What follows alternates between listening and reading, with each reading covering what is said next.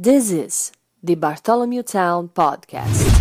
As Rhode Island's first ever member owned credit union, Navigant Credit Union has been a staple in the local business community for more than 108 years. Today, Navigant is a $3.4 billion institution serving more than 136,000 members across 25 physical branch locations. But since its founding in 1915, the mission has never changed. Navigant Credit Union's team of financial professionals have remained committed to improving the financial well being of the families, businesses, and communities they serve across Rhode Island. Learn more at navigantcu.org. Half Street Group brings a new generation's perspective to leadership communications, strategic public relations, and digital marketing. Half Street helps organizations and leaders take control of their own stories and manage their reputations. They get results for their clients by focusing on audience, message, and culture, and by leveraging their decade long relationship with media and opinion leaders in the Ocean State and throughout New England. Join me and Half Street Group founder and president Mike Rea for a conversation every month about news of the day, the hottest media analysis, and a look behind the scenes at how impactful leaders drive conversations. Learn more at halfstreetgroup.com Bartholomew Town is presented in part by the University of Rhode Island Online, who offer a wide array of programs. Learn more by visiting uri.edu slash online. All right, a new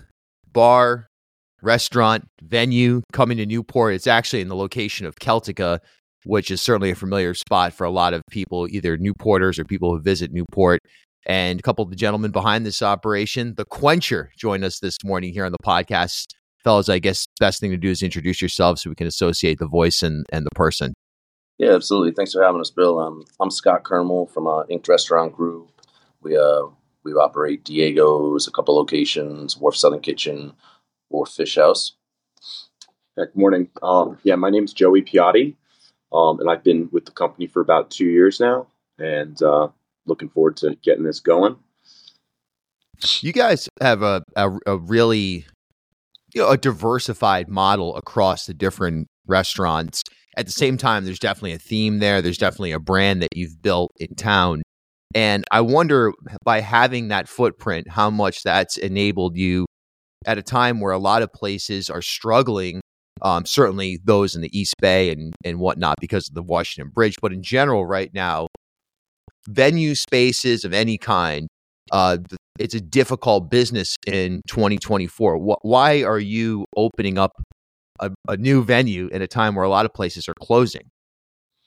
Yeah, um, I think we've been able to kind of pivot and shift through COVID and, and all the changes that have happened after, um, and just kind of remain like a smaller, locally viewed brand. Um, we still have, you know, as we've grown, we've grown, we've obviously taken on like more of a structure in a way, which is good.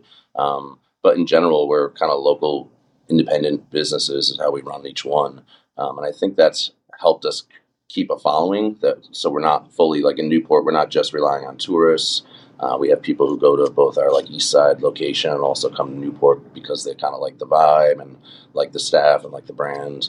Um, so I don't know. Uh, uh, also we might just be idiots, you know, because we just keep doing this to ourselves and putting through right. it. But um, but this this was more like an opportunity that came up, um, and I feel like me and Joe we were already working together. I knew him basically from the gym way back, um, and he's an, been an Italian chef for a long time, and uh, he was interested in opening his own place. And I said, yeah, I knew he was a hard worker, and if he's at the gym at six a.m. every day, I figured he'd probably be pretty dependable.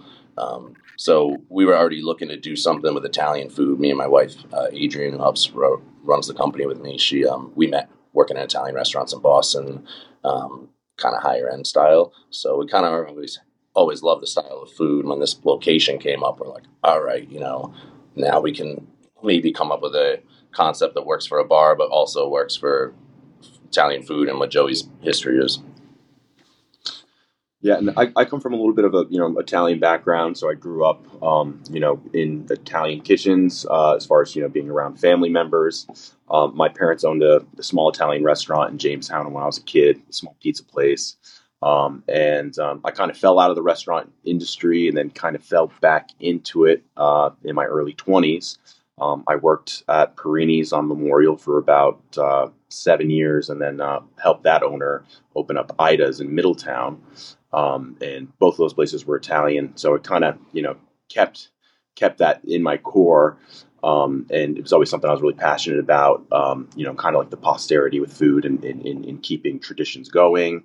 Um, and for me, you know, coming on and working with Scott, you know, um, with my background is, you know, I've always kind of been in a kitchen and, and, always thinking more of that mindset where, you know, with Scott, he does have a brand and a following and something that I never even really thought too much about. Um, but I see how that carries over and how that is like such a driving force with this business. I mean, having that and having people, you know, recognize an image and the following and the people that work for this company, um, that carries the business. It, it's it's it's huge compared to what I've you know what I've come from before. You know, where it's yeah, it's it's definitely a testament to the power of of a brand and the power of a brand that has teeth, so to speak. You know, people trust your locations. It's that simple. You know what I mean? People enjoy going there. You've built the brand organically, no gimmicks uh, or anything like that. And that's what I think. That's what personally I respect about you as a you know an entrepreneur is just the fact that you've been able to to build this without uh, a bunch of nonsense, a bunch of gimmicks. It's just a great, great food, great place to hang. Um, no matter the location. You know, I uh, the Italian piece is really interesting because it's there's certainly plenty of Italian food in Rhode Island, but just taking a look at the menu and just the way that it's being rolled out, the presentation, so, so to speak, it's a it it looks like it's going to be for lack of a better term in like layperson's terms, it's going to be somewhat upscale. At the same time, the vibe feels like it's not going to be, you know, you're not going to Capriccio either. It's somewhere, you know, it's it's going to be a nice hang. Yeah. So some of my favorite spots, Boston, New York, like wherever we've traveled or lived, um, are were always the places, the unassuming places, the dive bar that everyone's like, "Yo, you have to have the burger there," and I'm and you're like, "What? You eat out of that place?" And they're like, "Yeah, no, seriously, they they make really good food. You just wouldn't couldn't tell from the street or whatever." Um, so that's kind of what we're going for. And it's definitely um, the vibe is going to be more like like our playlist is like 50s, 60s, rock and roll, rockabilly, doo-wop, Motown, um, old school, old school bar room is what we're going for. So there's no um, uh, no Italian music and like you know pictures of bad old gangsters on the wall. and Like none of that. It's going to be more of like a, a bar that just happens to have really good food from scratch. So that's kind of our goal. Unassuming, you know. Another piece, of course, is the live music element. There's, as I recall, there's a decent setup inside the infrastructure of what was Celtica. What's what's your take on live music? Someone told me, someone that I think that we both know, told me about a year ago that you were thinking about doing something centered around original music. Um, what what is what's your plan?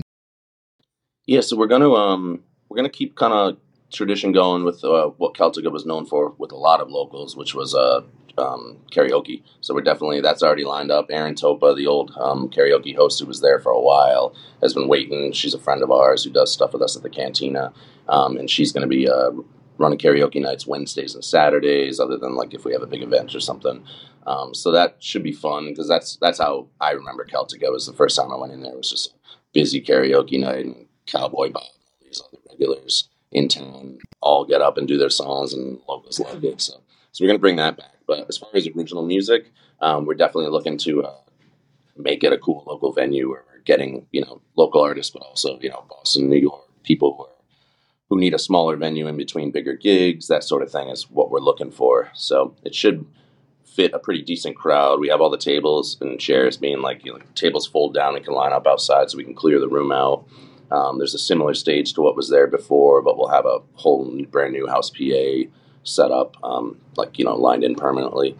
Um, nice. So it should be, a, yeah, it's a cool long rectangular room and it's the band's playing the window kind of like they used to before, but um, it's opened up. So it's, it's going to be a pretty cool spot and bigger bar and two different bar stations. And, um, we got approved for live entertainment there, and we're also uh, uh, weekends we got approved for um, doing some live like singer songwriter stuff up on the deck.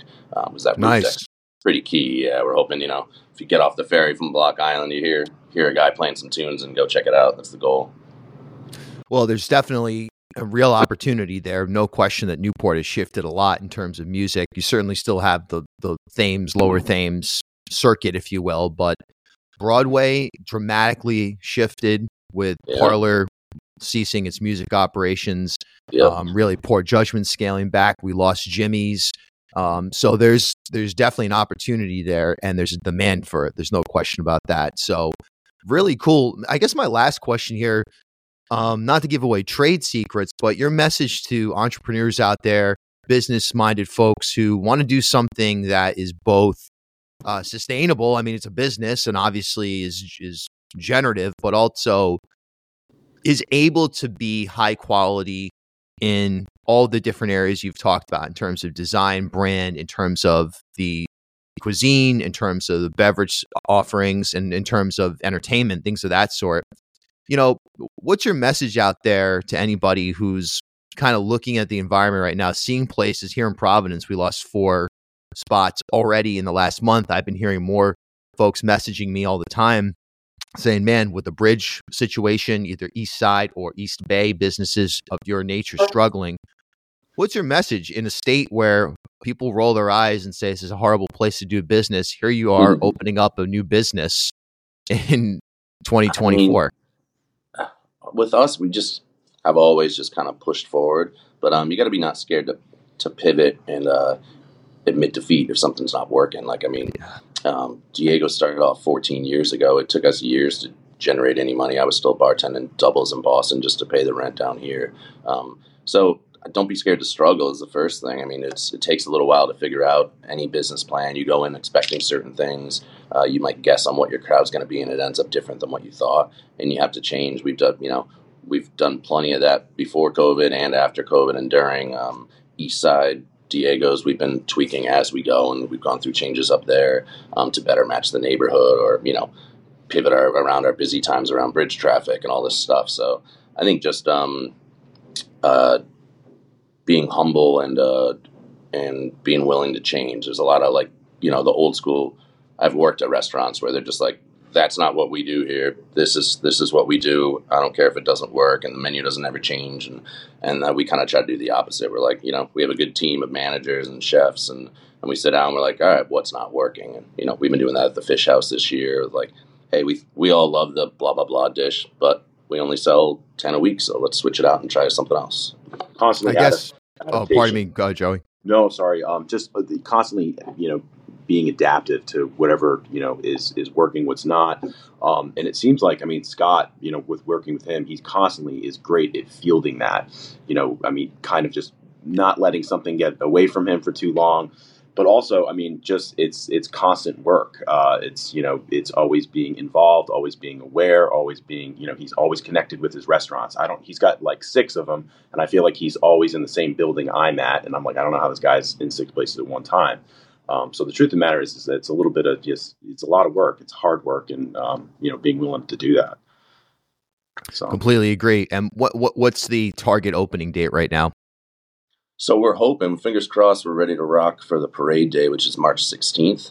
Um, that's an aggressive, uh, an aggressive date, but I think we might make it. So we're just waiting. There's a few, you know, tradespeople basically, a few more things that have to happen to be done on time and get inspected and everything. But that is the goal. Um, so we'll definitely be doing a ton of social media stuff that week before if we're ready to rock. Uh, we already have karaoke booked for that day, and she knows it's pending.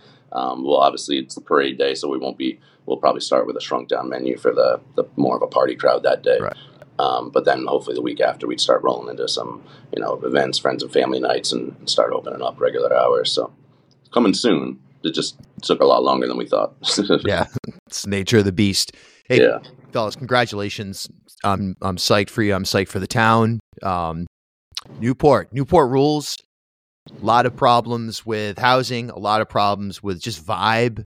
Uh, in terms of people being down on on the town from the standpoint of obviously the housing piece, but also uncertainty about the future, uncertainty about climate, all these types of issues Yeah. and to see new businesses, um, especially from established business leaders like yourselves, opening up in 2024. Uh, That's the trend. Those are the stories. That's why I wanted to bring you guys on. That's what we should be highlighting. We spend so much time griping about the negatives, and they're there. There's no question. But at the same Yeah. time, you know what? Newport's growing, and it's growing with cool people doing cool stuff. And I think that's that's the message that I, I share with the listeners today.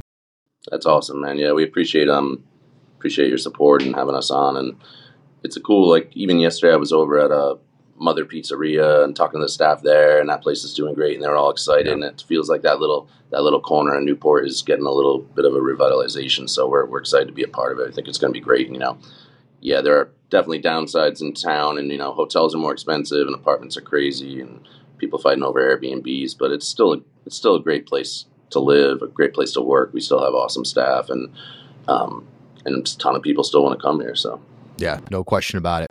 Awesome. All right. Thanks, man. Appreciate it.